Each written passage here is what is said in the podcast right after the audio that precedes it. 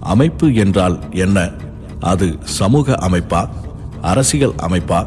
பொருளாதார அமைப்பா? கலாச்சார அமைப்பா? அமைப்பின் நோக்கம் என்ன? இலக்கு என்ன? கொள்கை கோட்பாடுகள் என்ன? வடிவம் என்ன? விதிமுறைகள் என்ன? நிர்வாக நடைமுறைகள் என்ன? மக்களை ஏன் அமைப்பாக்க வேண்டும்? அமைப்பாக்க வேண்டிய மக்கள் யாவர்? இன்னும் இவை போன்ற அடிப்படையான பல்வேறு விவரங்களை தேடி தெளிவுபடுத்துவதற்கான ஒரு முயற்சிதான் அமைப்பாய் திரள்வோம் என்கிற இக்கட்டுரைகளாகும்.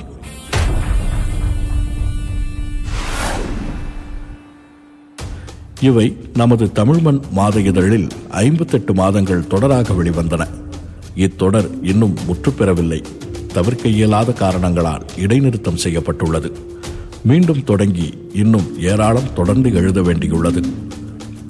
இக்கட்டுரைகளை எழுத வேண்டிய தேவை என்ன? விடுதலை சிறுத்தைகள் கட்சி இன்னும் ஒரு அமைப்பாக பரிணாமம் பெறவில்லையா? அமைப்பாகியுள்ளதெனில் அது என்ன வகையான அமைப்பு?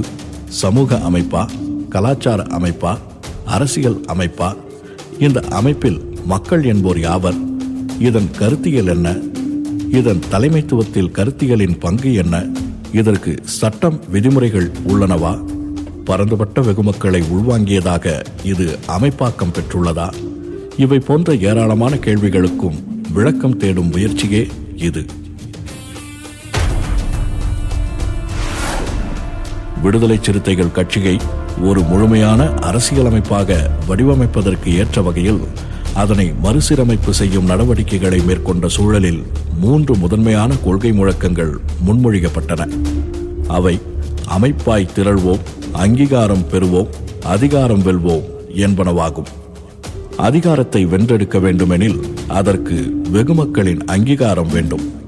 அத்தகையதொரு அங்கீகாரத்தை பெற வேண்டுமெனில் அதற்குரிய அமைப்பாக வெகுமக்கள் அணிதிரள வேண்டும். இந்த அடிப்படையை உணர்த்துவதற்கான ஒரு எளிய முயற்சிதான் இது.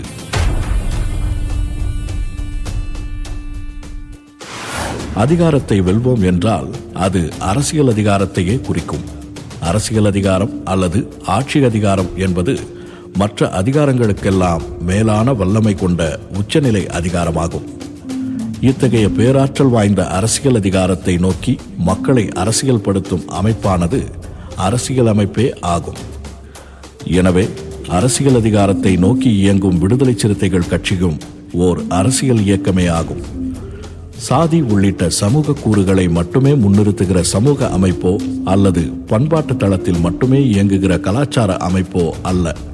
அது சமூகம் பண்பாடு உள்ளிட்ட அனைத்து தளங்களிலும் உள்ள அரசியல் கூறுகளை செழுமைப்படுத்தி சனநாயக நெறிமுறைகளை பின்பற்றி அரசியல் அதிகாரத்தை வென்றெடுப்பதற்கான அரசியலமைப்பே ஆகும்.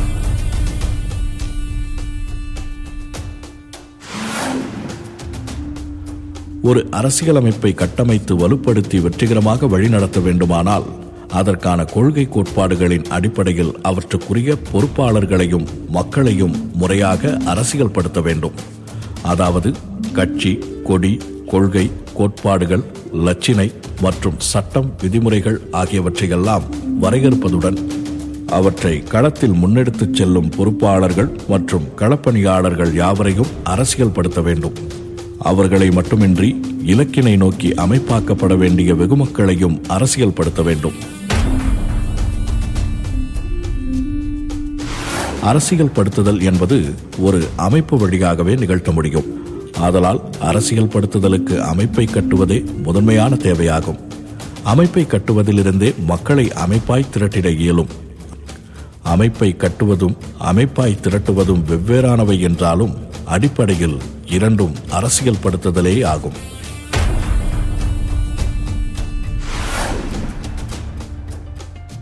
ஒரு அமைப்பை அல்லது கட்சியை வழிநடத்தக்கூடிய தலைவர்கள் பொறுப்பாளர்கள் களப்பணியாளர்கள் போன்ற யாவரையும் அரசியல்படுத்துவதுதான் அமைப்பை கட்டும் செயல் திட்டத்தின் அடிப்படையாகும். அமைப்பை வழிநடத்துவோரை அரசியல் படுத்தாமல் அதனை வடிவாக்கமும் வலுவாக்கமும் செய்ய இயலாது. அவ்வாறு அரசியல்படுத்தப்பட்ட பொறுப்பாளர்களால் வழிநடத்தப்படும் ஒரு அமைப்பால் தான் அமைப்பாக்கப்பட வேண்டிய மக்களை அடையாளம் காணவும் முடியும் அவர்களை அரசியல்படுத்தி அணிதிரட்டவும் முடியும். இவ்வாறு பரந்துபட்ட வெகுமக்களை அணிதிரட்டி அரசியல் படுத்தி அமைப்பாக்குவதுதான் அமைப்பாய் திரட்டும் செயல் திட்டத்தின் அடிப்படையாகும். அதாவது அமைப்பை வழிநடத்துவோரை அரசியல் படுத்துவது அமைப்பை கட்டும் செயல் திட்டம் எனில் அந்த அமைப்பை ஏற்றுக்கொள்வோரை அரசியல் படுத்துவது அமைப்பாய் திரட்டும் செயல் திட்டமாகும். சமகாலத்தில் இவ்விரு செயல் திட்டங்களையும் வெற்றிகரமாக நடைமுறைப்படுத்துவதன் மூலமே அமைப்பாய் திரள்வோம் என்கிற மாபெரும் சவாலை எதிர்கொண்டு சாதித்திட இயலும்.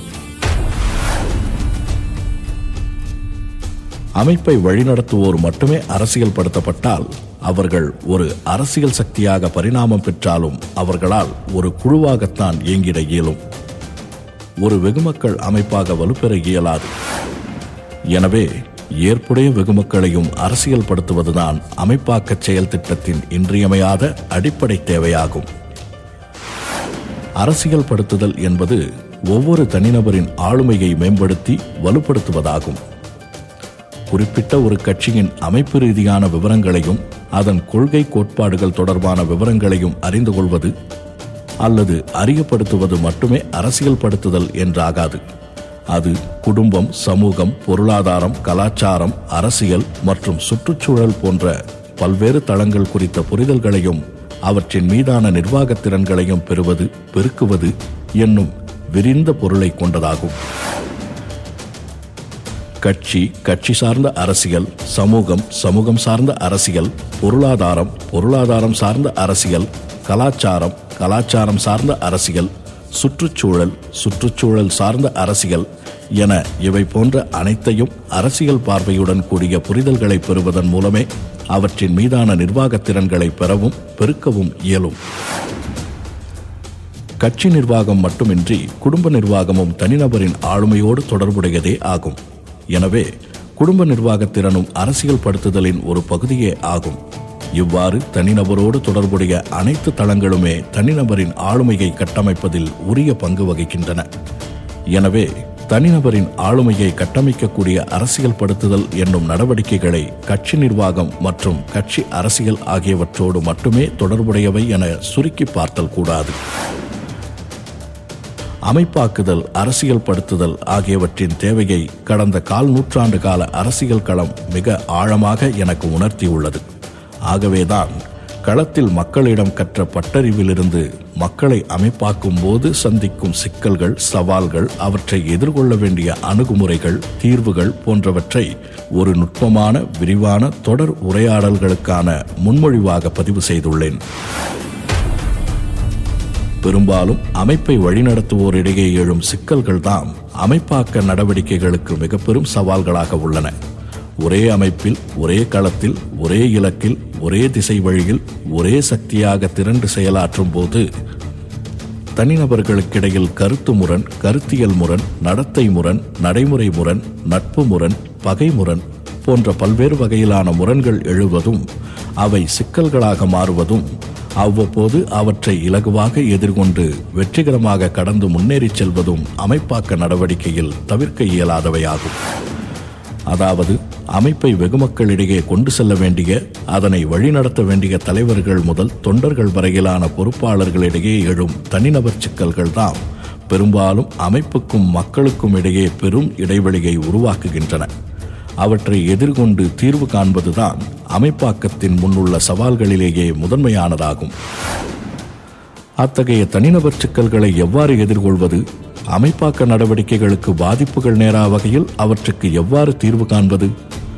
மக்கள் அமைப்பு கொள்கை மக்கள் என்னும் தொடர்நிலை உறவுகளின் அடிப்படையில் மக்கள் நலன்கள் மற்றும் அமைப்பு நலன்களை முன்னிறுத்தாமல் தனிநபர் அமைப்பு கொள்கை தனிநபர் என்னும் அடிப்படையில் தனிநபர் நலன்களை மட்டுமே முன்னிறுத்துவோரால் தான் இத்தகைய தனிநபர் முரண்கள் எழுந்து சிக்கல்கள் வளர்ந்து இயக்கப்போக்கில் தேக்கம் நிகழ்ந்து அமைப்புக்கும் மக்களுக்கும் இடையே தொடர்புகள் அருந்து ஒரு இடைவெளி நேர்ந்திடும் சூழல்கள் உருவாகின்றன. இவ்வாறு தனிநபர் சிக்கல்களை உருவாக்குவோர் மீது அமைப்பு வழியிலான சட்டம் விசாரணை எச்சரிக்கை தண்டனை என்னும் அடிப்படையில் ஒழுங்கு நடவடிக்கைகளை மேற்கொள்வதன் மூலம் தீர்வு காண்பது ஒரு வகையிலான வழிமுறையாகும். அதே வேளையில் அமைப்பியல் கருத்தியல் அரசியல் படுத்துதல் ஆளுமை வளர்த்தல் என்னும் அடிப்படையில் அவர்களை பயிற்றுவிப்பதன் மூலம் தீர்வு காண்பது இன்னொரு வகையிலான வழிமுறையாகும். இந்த வகையிலான வழிமுறைதான் அறிவியல் பூர்வமான நிறைவான நிலையான தீர்வு முறையாகும்.